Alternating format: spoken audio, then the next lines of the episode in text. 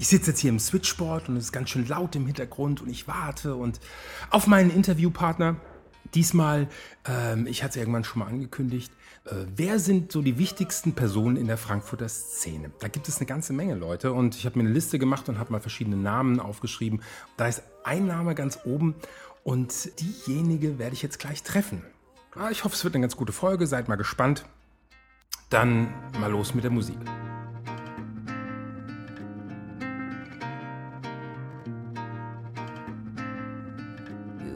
Press your chin upon his lips, holding the lipstick lingering across your skin. Holy shimons go so slowly, if only I wasn't only one piece of a puzzle that's so simply undone, but day washed away in the storm. Oh, sure so Oh, afraid at the seams. I'm blinded. Cause oh, I'm wanting all I can have. And she's thinking she's got all right. While he's having all he can have. Doing things I really hadn't even planned. Oh, Cause he's wanting all he can have. And she's thinking she's got all right. While I'm having all I can have. Doing things I really hadn't even planned. Yeah, yeah, yeah. No, yeah, yeah.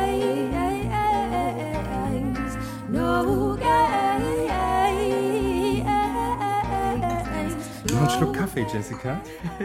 ja, wenn wir schon nicht essen. Wir wenn wir schon nicht in der Folge essen, dann müssen wir wenigstens Kaffee trinken. Mm, der gute Kaffee aus dem Switchboard. Mm.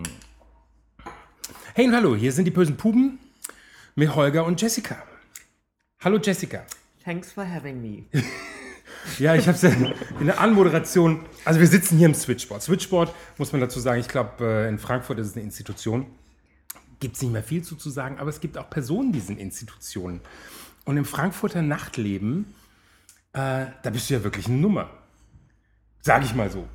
Äh, bevor, bevor, bevor du jetzt, ja, das bin ich, und dich selbst beweihräuchst, erkläre ich lieber mal so. Wer ist Jessica Purkart? Jessica Purkart, ich weiß gar nicht, wo ich anfangen soll. Du bist im, du, du, du arbeitest bei den Grünen, bist Politikerin.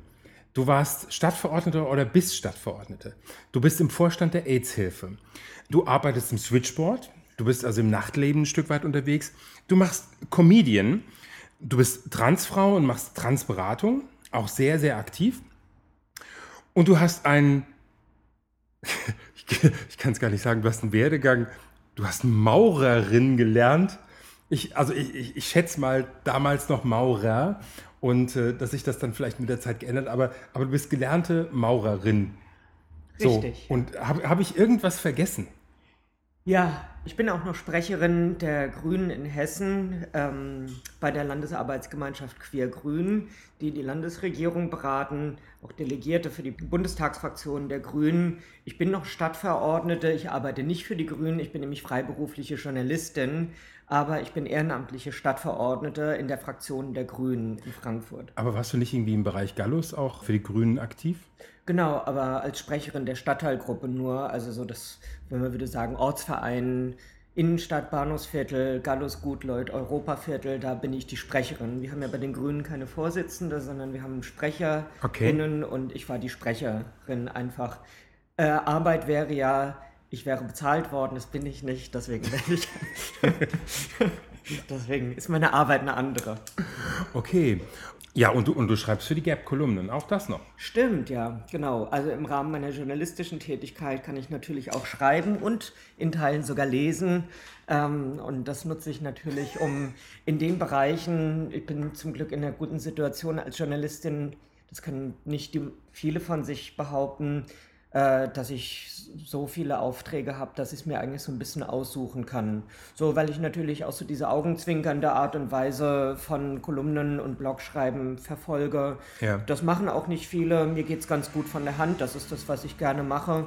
Und dann kann ich mir so ein bisschen aussuchen, für was. Und da sind natürlich LGBT-Themen ganz vorne mit dabei. Okay, also so Blogschreiben und sowas ist ja eigentlich brotlose Kunst, weil von, von irgendwas musst du ja auch leben. Ist, ist, das, ist der Journalismusjob das Hauptsächliche, wovon du lebst? Oder die AIDS-Beratung, also die Beratung für die AIDS-Hilfe oder so? Hier ist ja was los. Jetzt muss man dazu sagen, äh, wir sind an so einer Hauptverkehrsstraße im Switchboard und es ist natürlich sehr belebt. Also wenn es im Hintergrund ein bisschen rauscht. Habt Nachsicht, lieber Hörer. Okay, nein, Entschuldigung. Von, von, von irgendwas muss man ja leben. Und das sind, du machst ja wirklich ganz, ganz viele Sachen, aber du gehst nicht so einen 9-to-5-Job nach. Äh, also ich versuche mich möglichst dran zu orientieren, weil es einfach ein guter Biorhythmus ist. Ich Eine Struktur zu geben. Ich könnte es mir eigentlich aussuchen. Natürlich ist auch, wir kommen hier später noch drauf zu sprechen, so die das Unterwegssein im Nachtleben, das schließt natürlich immer so einen 9-to-5-Job, der auch tatsächlich um 9 beginnt, äh, schließt das an manchen Tagen natürlich ein bisschen aus. Du könntest ja Gleitzeit haben. Ähm, ja, na gut, ich meine, als Selbstständige kann man sich ein bisschen einteilen. Ja. Aber um die Frage zu beantworten, ich bin tatsächlich in meinem Hauptberuf bin ich freie Journalistin als Freiberuflerin Mhm. ähm, und das macht davon, das ist so der, der, der Grundstock ähm, und alles andere ist so ein bisschen, ich mache eigentlich alles, was ich mache, mache ich, weil ich es gerne mache. Ähm, und es wäre brotlose Kunst, es war auch mal brotlose Kunst und ich habe aber Mittel und Wege gefunden, dafür trotzdem halt ein Einkommen zu generieren und ähm, das ist so ausreichend, dass ich heute zwei Kaffee hier im Switchboard spendieren kann. Ach ja, eine Maurerin. Wie kommt man, was gibt es da für einen Werdegang, Maurerin zu werden? Ja, also es war tatsächlich, äh, habe ich Maurerin gelernt. Also ich glaube, weiß nicht, ob es für den Beruf damals überhaupt schon eine weibliche Bezeichnung gab. Äh, vielleicht gibt es auch heute gar keine, aber. Ähm, Aber das ist Also- so in diesem, in diesem Zukunft dieser, dieser ganzen Gender-Diskussion wird ja alles über das In dahinter gesetzt. Zwei, zwangsläufig, ja. Also mir, mir sind auch in meiner Berufsausbildung sind mir nicht besonders viele Maurerinnen begegnet. Ich wollte es aber einfach äh, gerne machen, weil es eine sehr bodenständige Arbeit ist und äh, muss ich sagen, sehr befriedigende Arbeit, bei der man halt einfach sieht, was man mit seiner eigenen, eigenen Hände Kraft äh, schaffen kann. Und am Abend fühlt man immer, dass man was geschafft hat, auf jeden Fall, und man sieht es aber auch. Und das ist, äh, das ist ganz gut. Und also mittlerweile habe ich drei Berufsausbildungen. Ich bin auch gelernte Rettungssanitäterin, das habe ich im In, Thailand, äh, oder? Nee, äh, das habe ich hier in Deutschland während einem Journalismusstudium. Okay. Äh, ich habe dann, äh, weil ich ja natürlich nicht Maurerin bleiben wollte, ich wusste Ja. das aber auch schon vorher, ähm, habe ich ein Journalismusstudium dann angefangen in Darmstadt. Und während diesem Studium habe ich eine Ausbildung zur Rettungssanitäterin gemacht, weil ich gedacht hatte, da kann man dann immer so ein bisschen äh, das Studiengehalt aufbessern. Ich habe es dann später auch in Thailand gemacht. Als ich dort als Journalistin gearbeitet habe, habe ich dort ehrenamtlich auch im Rettungsdienst gearbeitet. Aber da muss man, also als, wenn, wenn, wenn man Maurerin lernt, da muss man richtig tough sein. Also ich sag mal, die, die Kerls, die das machen, sind ja wahrscheinlich eine Hausnummer für sich. Ja, und selbst sind die Anforderungen ja auch relativ hoch. Ja, also ich meine, ich bin auch tough und wenn ich es nicht vorher Das stimmt, ja. schon gewesen wäre, dann wäre es seitdem gewesen. Also ich muss echt sagen, ich bereue es mit keinem Tag, Ja. äh, dass ich es gemacht habe. Die Knie haben vielleicht ein bisschen gelitten äh, in den paar Jahren.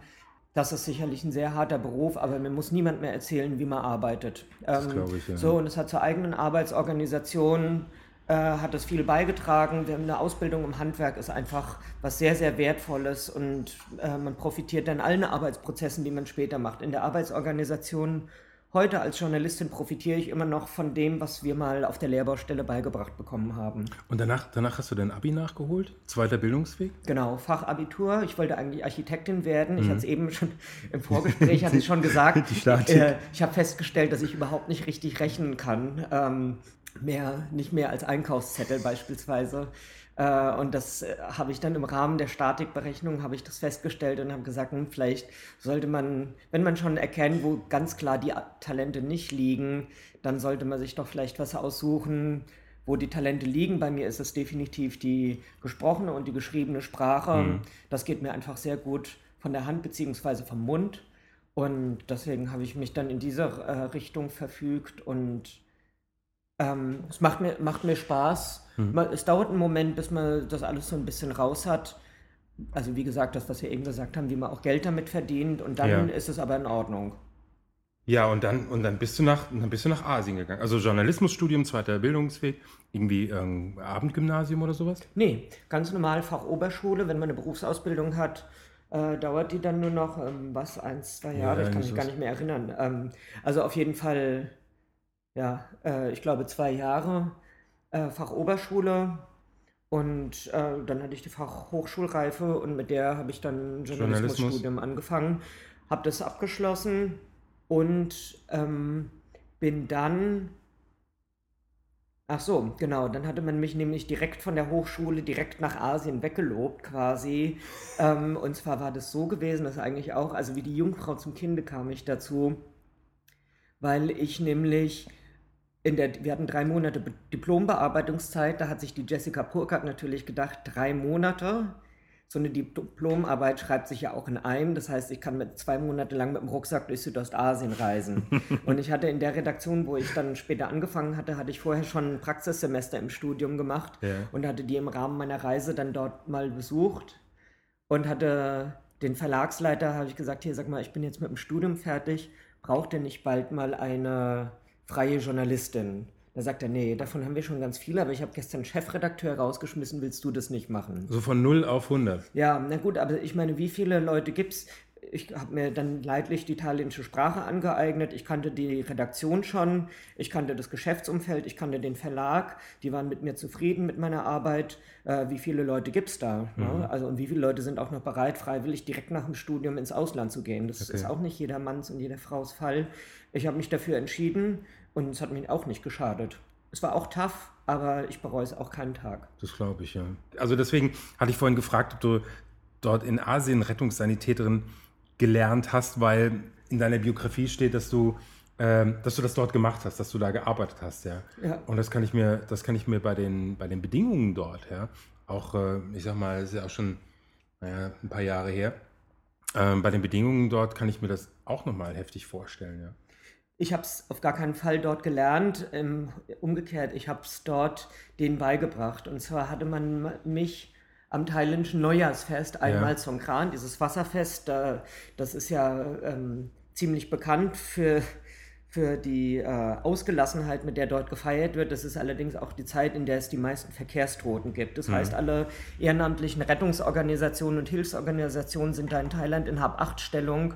Ähm, und bereiten sich darauf vor, bauen auch feste Sanitätsstationen auf. Und ich hatte mir das einfach angeguckt mit einer Freundin und bin so mit denen ins Gespräch bekommen, hatte, äh, gekommen, hatte erklärt, dass ich auch Rettungssanitäterin bin. Und dann haben die gesagt, naja, also kannst du uns nicht ein bisschen unterstützen und helfen? Du kannst doch die ganzen Ausländersprachen. Da muss ich jetzt aber mal in aller Offenheit erklären, ich kann natürlich nicht alle Ausländersprachen, äh, aber Englisch und Französisch kann ich. Ja. So, und ähm, das hat natürlich schon ein bisschen weitergeholfen und ich habe natürlich wenigstens mal eine deutsche Rettungssanitäterin-Ausbildung. Das ist auch nicht die Krone der Schöpfung, aber es ist auf jeden Fall äh, eine höhere Qualifikation, als die dort haben und davon haben die auch profitiert.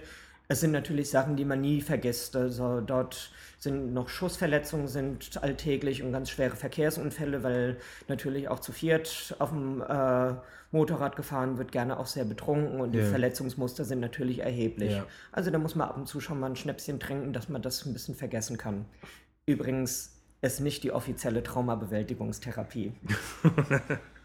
Du bist ja Transfrau, Transperson. Tra- Ich, ich habe manchmal Schwierigkeiten, ich weiß nicht, wie ich es bezeichnen soll.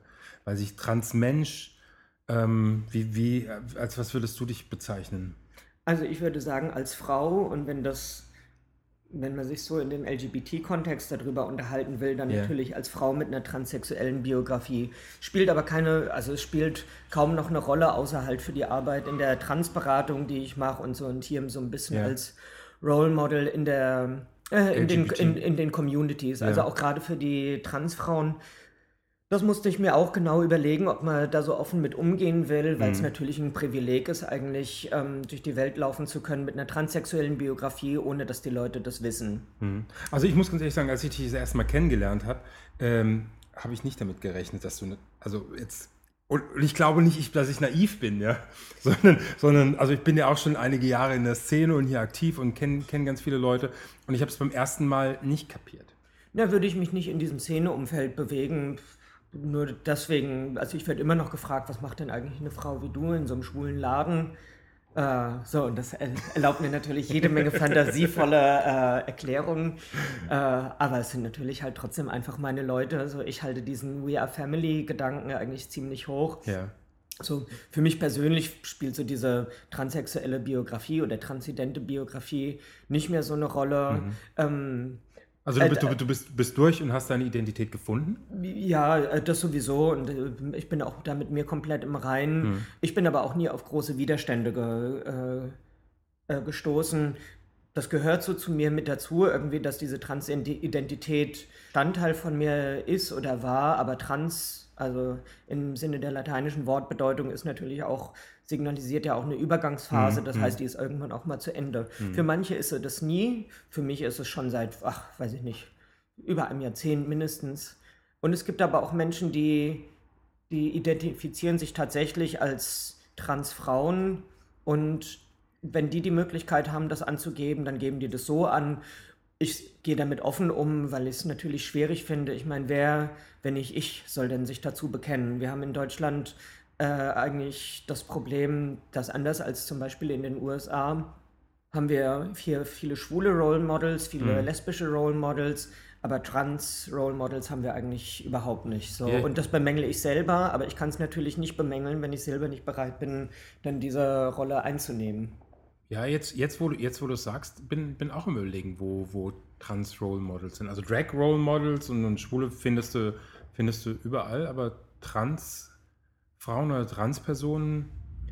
Nee, also ähm, äh, neulich habe ich auf Twitter lesen müssen, hm. die höchstrangige Transfrau in der deutschen Politik ist Jessie BKK. Das bin ich. Und da habe ich auch gedacht, um Gottes Willen. Ne? Also ich meine, ich sitze ja hier nicht im Bundestag, sondern hier im Frankfurter Stadtparlament. Mhm. So, das ist natürlich auch schon mal eine Aussage für sich. Äh, wenn du guckst in den USA, haben Transfrauen eigene Fernsehsendungen, sind auf dem Cover von, vom Time Magazine. Mhm äh, und hier nicht, weil wer sollte das dann machen? Also mhm. nicht, dass ich mich dafür empfehlen würde, aber das, genau diesen Mangel sehe ich halt. Wie gesagt, ich kann mich selber nicht darüber beklagen, wenn ich nicht bereit bin, diese Rolle dann auch irgendwie einzunehmen. Mhm. Ähm, weil ich halt einfach sehr sichtbar bin. Mhm. In dieser Rolle machst du ja im Rahmen der AIDS-Hilfe, für die du auch arbeitest, wo du sogar im Vorstand bist, letztes Jahr im Vorstand gewählt worden bist, Richtig. Machst, machst du ja auch Transberatung. Wie, wie sieht das aus? Wie, welche, welche Personen wenden sich da hauptsächlich an sich? Die, die im Prozess sind, die ganz am Anfang stehen, die sie unschlüssig sind? Äh, das ist, das Projekt nennt sich Projekt Transit, mhm. Trans, Sternchen, Idee für Identität. Fand ich eigentlich sehr raffiniert, habe ich mir aber selber nicht ausgedacht, sondern unser Geschäftsführer der AIDS-Hilfe das wird finanziert aus dem Aktionsplan für Akzeptanz und Vielfalt vom Land Hessen. Und wir haben das letztes Jahr im Juni angefangen und es hat sich gleich sehr gut angelassen, weil wir natürlich so ein bisschen die bisherigen Wege der Transberatung verlassen hatten. Einfach dadurch, dass ich halt auch, naja, sagen wir mal, lebensjünger bin. Mhm noch und auch einen anderen Werdegang habe, dadurch, dass ich natürlich auch in Südostasien, was so die, das Transkultur und Trans-Selbstbewusstsein angeht, mhm. auch sozialisiert wurde. Das ist natürlich einfach anders als dort. Dort haben die eine 3000 Jahre lange durchgängige Kultur als Trans-Menschen Gateus, äh, wie sie dort genannt werden, so und sind dort sehr verwurzelt und sehr akzeptiert in ihrer Gesellschaft. So und diese, diese positive Grundhaltung, die bringe habe ich natürlich auch mitgebracht. Und ich finde, das ist was, was hier fehlt. Äh, also hier sehe ich noch ganz oft, dass sich Menschen, transidente Menschen selber pathologisieren, also sagen, also wir sind krank oder die Gesellschaft macht uns krank oder nimmt uns für krank. Das tut sie in Teilen, das ist auch ein großes Problem. Aber ähm, es ist auch manchmal eine Haltungsfrage. Ne? Also man ist auch oftmals nur so krank, wie man sich fühlt.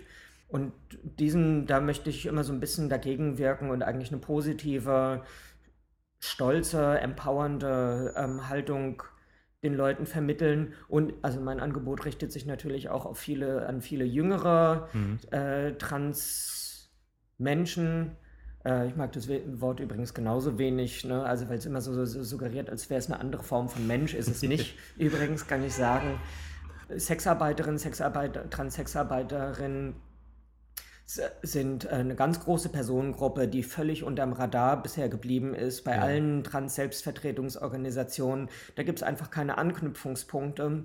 Oftmals, ähm, und das ist, finde ich, ein großes Problem, dass also viele tausend Menschen überhaupt gar keinen, An keinen Zugriff auf Beratung, zu Gesundheitsvorsorge. Wir wissen nicht, wie geht es diesen Menschen sozial, wie geht es denen gesundheitlich. Mhm. So, und das finde ich wichtig, mich gerade um diese Leute zu kümmern. Dann habe ich auch keine Berührungsängste, im Gegenteil, ich mag diese äh, Leute auch in diesem Berufsfeld sehr gerne.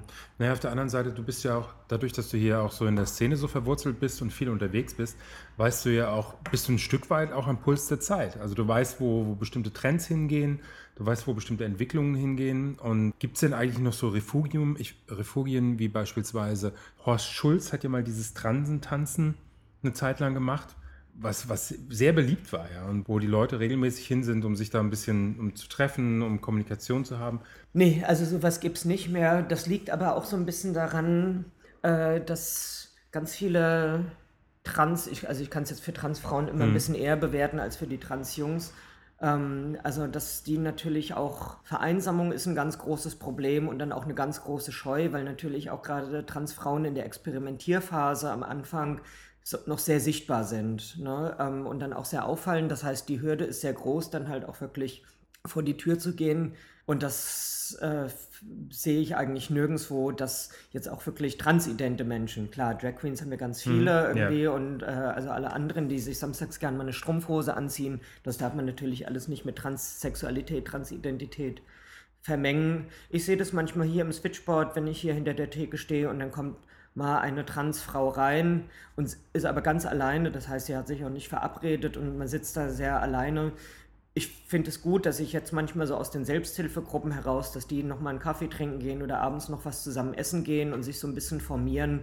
Aber das steht natürlich hinter dem zurück, wie ähm, beispielsweise die Sexarbeiterinnen sich organisiert haben, also einfach weil sie Berufskolleginnen mhm. sind oder wie in anderen Ländern, wo es eine längere Transkultur oder eine verwurzeltere Transkultur wie in Südamerika oder in Südostasien gibt. Da tauchen die Transfrauen tauchen, fahren mit zwei Pickups mit 20 Personen vor oder sowas und übernehmen die Party. Da ist selber mit dabei. Das ist ein Ehrfurcht einflößen, sage ich dir. Da das machen, da machen die Jungs ich. Platz. Naja, welche, welche Rolle spielt beispielsweise, ist übrigens auch noch auf der Liste, äh, Manuela Mock für die Transkultur hier in Frankfurt, weil die hat ja mit ihrem Transnormalladen, äh, den es auch schon einige, ich glaube auch Jahrzehnte schon gibt. Bestimmt. Ähm, also sie ist an der, wirklich an der Schnittstelle und zwar ja. berührt sie natürlich alle äh, Menschen, die sich unter Trans-Sternchen einordnen. Ja. Das kann man vielleicht gerade mal erläutern. Dieses Trans-Sternchen, das ist, Sternchen ist natürlich wie bei der Google-Suche ein Platzhalter für alles, was danach kommen kann. Mhm. Ne? Also es kann Transgender, Transvestit, transsexuell, transident äh, und alles Mögliche, was, dann, was es noch so gibt. Kann das sein? Das ist einfach ein Sammelbegriff, den hat man irgendwann mal genommen, damit man nicht so viele Schubladen aufmachen muss, wo sich die Leute zwangsläufig einsortieren müssen, weil die Übergänge tatsächlich fließend sind. Und ich weiß, dass viele, nicht viele, aber einige von meinen Klientinnen waren vorher auch schon mal bei der äh, Manuela gewesen, haben da sich einfach ein bisschen ausprobiert. Das ist ja natürlich ein bisschen was anderes, wenn man da auch professionelle Unterstützung bekommt. Mhm. Ne? Also weil, wenn man sich selber erstmal einen Liedstrich beiziehen beibringen muss, dann äh, ist das oft nicht so ermutigend, das Ergebnis, was man dann sieht. So, und wenn man da natürlich hingehen kann, dann äh, hat man da gleich ein ganz anderes Gefühl. Und äh, sie hat auch ganz vielen dann, also durch die Möglichkeit, sich dann einfach mal für eine gewisse Zeit so auszuleben, die, äh, auch die Gelegenheit gegeben, sich auszuprobieren mhm. und so auszuprobieren, dass manche auch gesagt haben, stimmt, so fühlt es sich richtig an und so möchte ich eigentlich leben. Also sie ist ja genau an der Schnittstelle zwischen den ganzen Anfängern und die Leute, die dann auch zu mir kommen. Also es wird auch bestimmt ein spannendes Interview, äh, wenn, was ich mit ihr, was ich mit ihr da Kann ich mir empfehlen. Und ähm, aber jetzt nochmal, äh, bevor ich nochmal, bevor man schwenkt zu einem anderen Thema, noch einmal, aber jetzt in deiner Position als grüne Politikerin. Trans ist ja eigentlich einer der wenigen schwulen Themen, die noch politisch fast interessant sind. Es gibt so viel Gleichstellung. Letztes Jahr die Ehe für alle und diese Sachen dass, dass es eigentlich so die, die letzte, eigentlich die letzte Bastion ist, oder?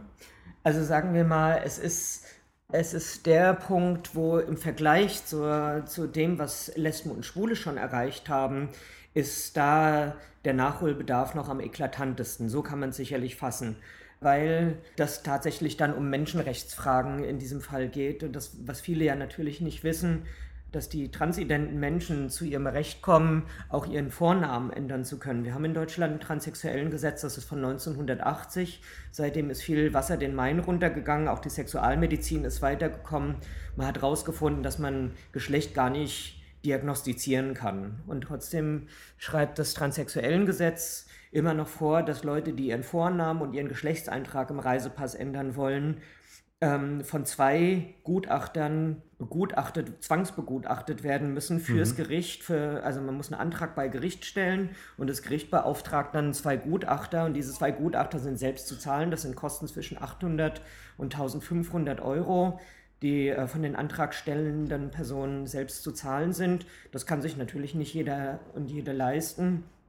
Und dann ist natürlich diese Zwangsbegutachtung ist natürlich auch einfach eine Farce, weil, wie gesagt, die Sexualmedizin herausgefunden hat, Geschlecht kann man nicht diagnostizieren. Was machen also diese Gutachter und beziehungsweise umgekehrt, was muss man denen eigentlich erzählen, damit die sagen, stimmt, sie sind ja eigentlich eine Frau. Hm, was, was, was meinst du mit nicht diagnostizieren? Also es gibt ja letztendlich von den äußeren Merkmalen gibt es gibt es zwei Personengruppen. Es gibt noch, es gibt noch das, die, das dritte. Ich sage mal, ähm, die Geschlechtsmerkmale nicht eindeutig sind.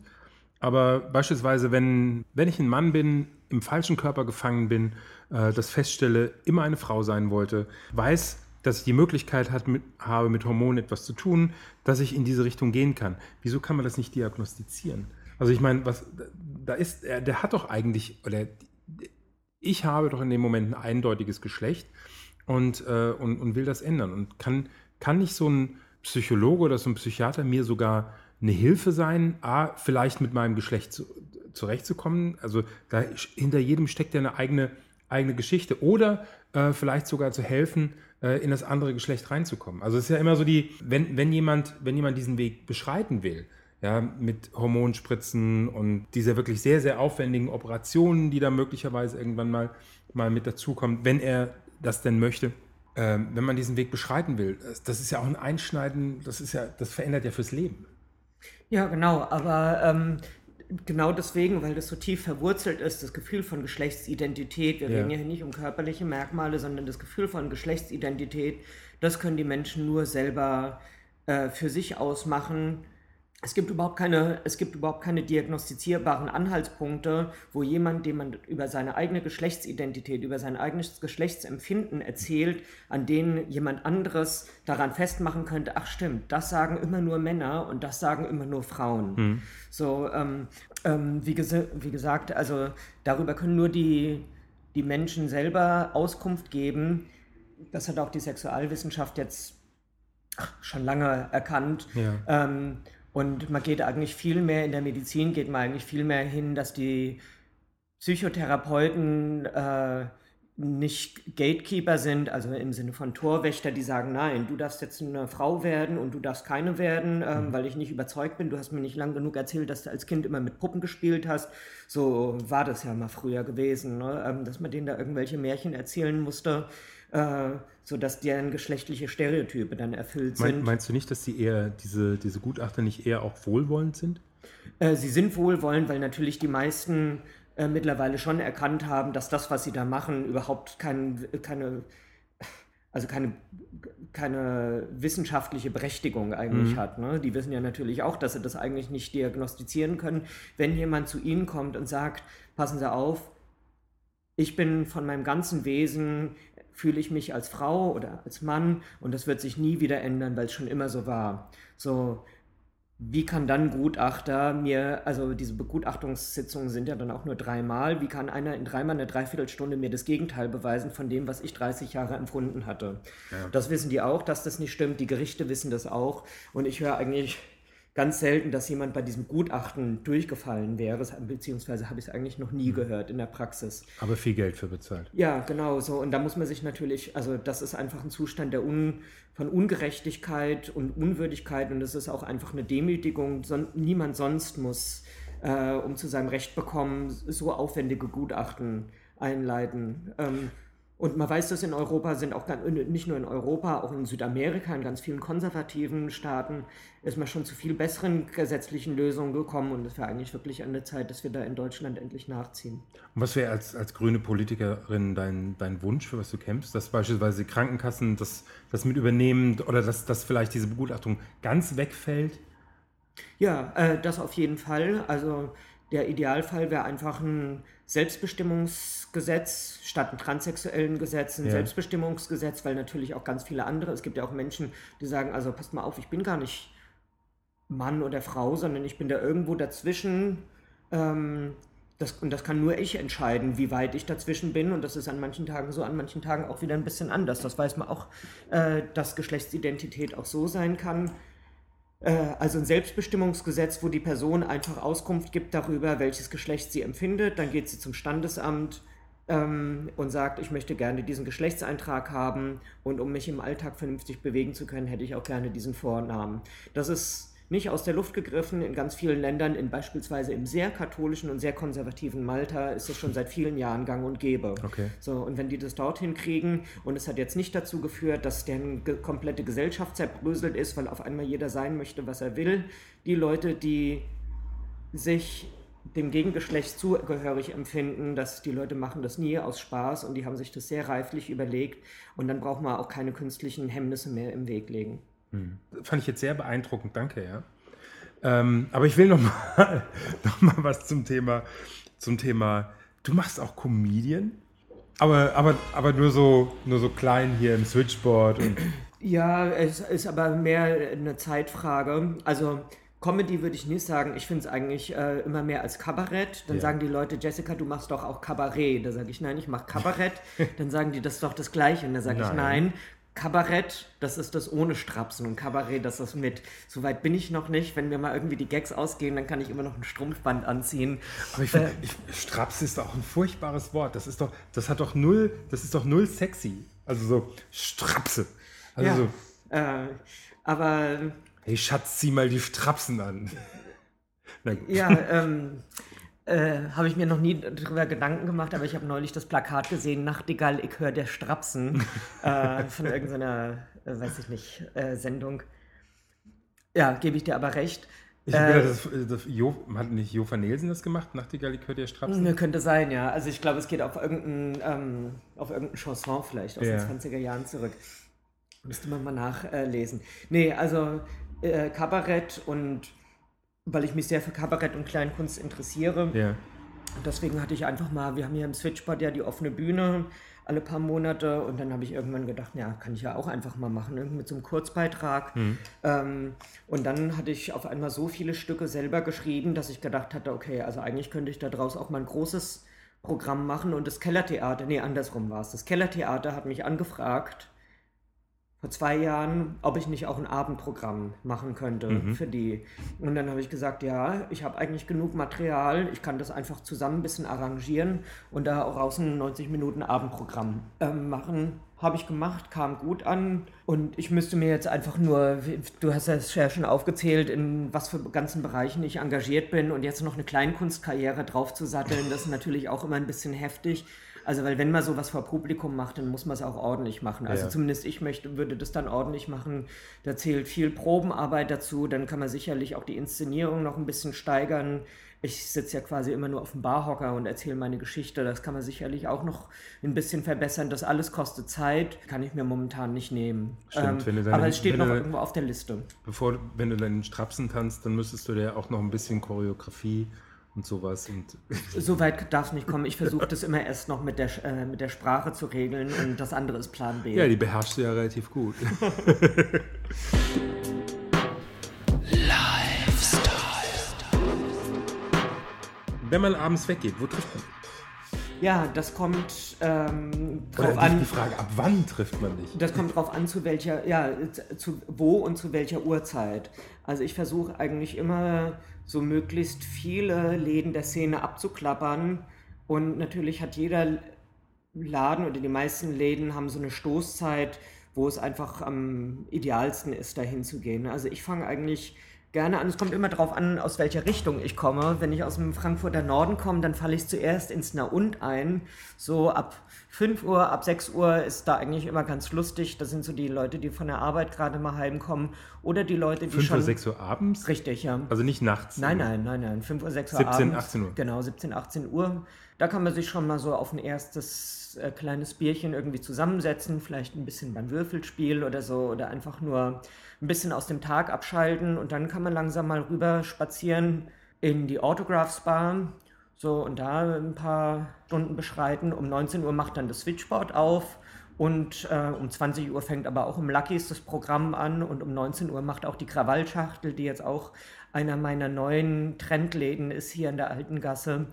Äh, durch auf, die Bärbel? Äh, nicht nur durch die Bärbel, auch einfach, weil der Rolf sich sehr Mühe gibt. Das ist einfach ein tolles Haus, eine tolle Location eigentlich. Und der Rolf der neue Betreiber gibt sich da sehr Mühe, dass auch eine gute Publikumszusammensetzung da ist, kümmert sich sehr um seine Gäste. Dann hat er zusätzlich jetzt noch für die Nachtschicht die Bärbel aus dem Birmingham Pub hingeholt. Das ist natürlich auch einfach toll, weil es ein herzensguter und herzenswarmer Mensch ist. Ähm, und äh, in der Location, mitten auf der alten, genau auf der Hälfte der alten Gasse, mhm. äh, im, im, ältesten Haus Frankfurts. Im, Im, ältesten Haus Frankfurts mit äh, so zwei guten Gastgebern äh, kann das einfach nur gut sein. So, und dann kann man später weiter ins Zentral ziehen.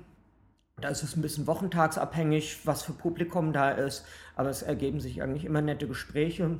So, und wenn man dann noch, wenn man dann noch kann, äh, dann kann man wieder von vorne anfangen. Oder beziehungsweise dann einfach gucken, äh, mit wem, wen man dann getroffen hat. Also bis dahin würde ich sagen, wenn man drei, vier Läden durch hat, dann hat man schon eine so nette Clique zusammen äh, und dann. Schweig ist nicht dein Laden? Doch, aber er ist so ein bisschen, er liegt so ein bisschen abseits auf der Route, genauso wie das äh, CLB auf der Bleistraße. Mhm. Eigentlich nicht weit weg.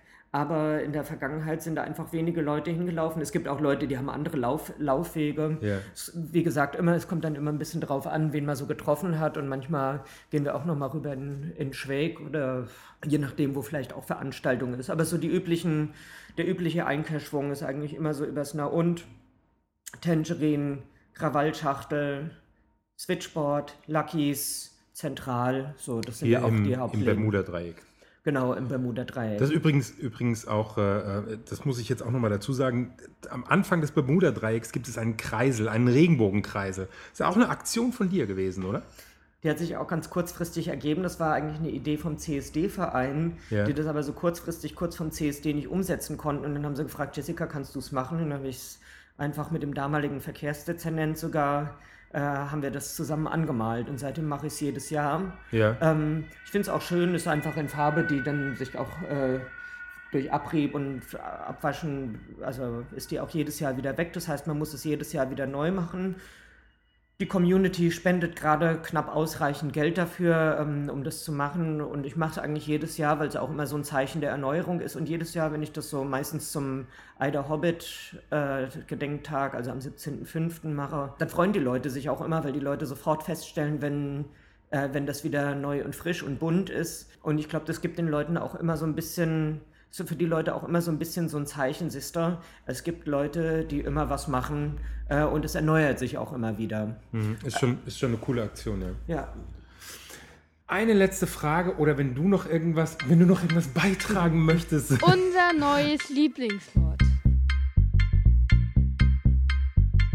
Was ist dein Lieblingswort? Ähm, gibt, gibt es ein Lieblingswort? Also wir haben so eine Rubrik hier, die unser neues Lieblingswort. Ja, also sehr, sehr viele, aber einfach Worte, die besonders lautmalerisch sind. Und zwar war es lange Zeit der Popocatépetl. Äh, das ist äh, ein Vulkan in Mexiko. Und dann äh, gab es ja diese katalanische Unabhängigkeitsbewegung. Und dann ist der Popocatépetl abgelöst worden vom Puigdemont, dem äh, katalanischen Regierungschef. Und jetzt habe ich neulich das schöne Wort Waldkalkung gelernt. Waldkalkung? Waldkalkung. Da fliegt ein Hubschrauber über den Wald und wirft Kalk ab, weil der Boden zu sauer ist, aus was für einem Grund auch immer. Okay, das also ist, es gibt, ist für ja. Ausländer auch ein Zungenbrecher. Ja, also oder wahrscheinlich auch für Inländer ein Zungenbrecher, zumindest inhaltlich, weil man nicht weiß, was sich genau dahinter verbirgt. Ich finde es aber, äh, also es gibt ganz viel, in der deutschen Sprache gibt es ganz viele wunderbare Wörter. Ich versuche auch immer selber neue Kunstwörter beizutragen Die versteht allerdings kein Mensch. Und ich bin natürlich auch sehr der Sprache von Thomas Mann zugeneigt, was vorletzten Jahrhundertwende. Mhm. In der würde ich natürlich auch eigentlich viel lieber sprechen, aber mich würde dann niemand mehr verstehen. Ich habe es mal eine Zeit lang probiert, habe auch mal ein paar Kolumnen in so dieser, dem, dem Tonfall und dem Zungenschlag der 20er Jahre geschrieben. Ist eigentlich sehr toll, weil es sehr gewählt ist und sehr wortraffiniert, aber die Menschen verstehen nur noch die Hälfte. Schwierig. Ja, Mensch, ich, ähm, ich danke dir.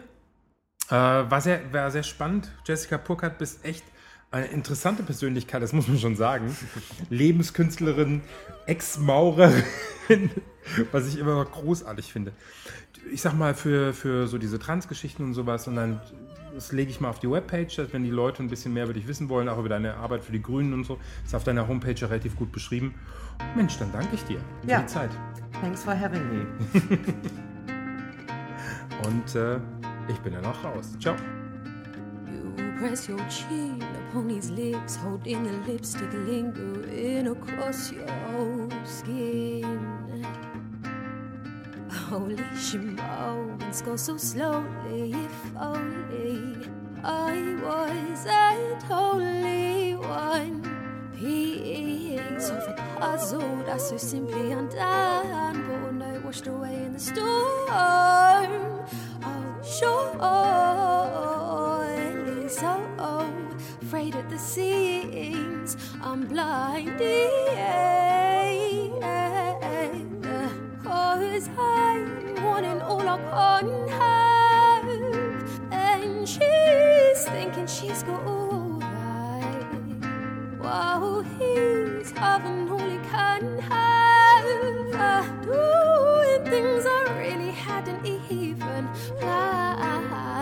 Cause he's wanting all he can have. And she's thinking she's got all right. While I'm having all I can have. Doing things I really hadn't even planned. Yeah, yeah, yeah. No, yeah,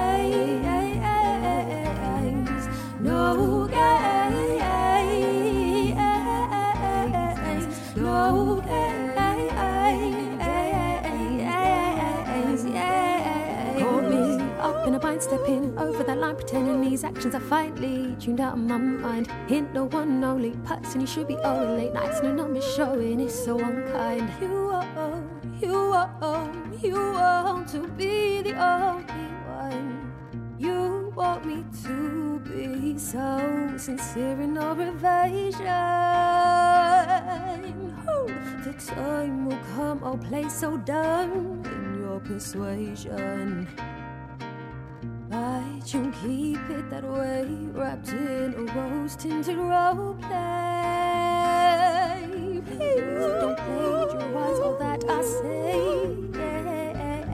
Cause I know that you played dumb. It's nothing that you have done. You said that it was just fine, but no, it's out loud. Know that you played dumb. It's nothing that you have done. You already have your up on her. going on in her. And she's thinking she's got What's going on in her? She's having that she can't have. Going on in. And things are really even. It's going on in her. She's wanting only cause her.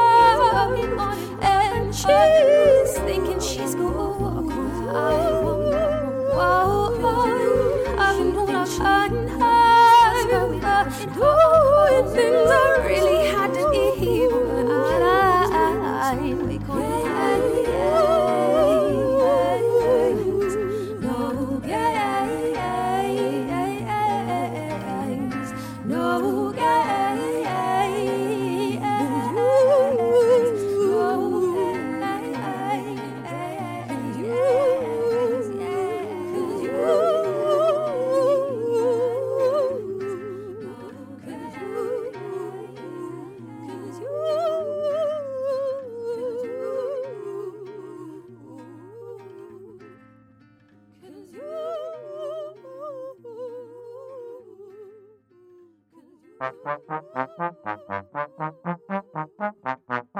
Das waren die bösen Pupen und jetzt ist Schluss. Ja, super.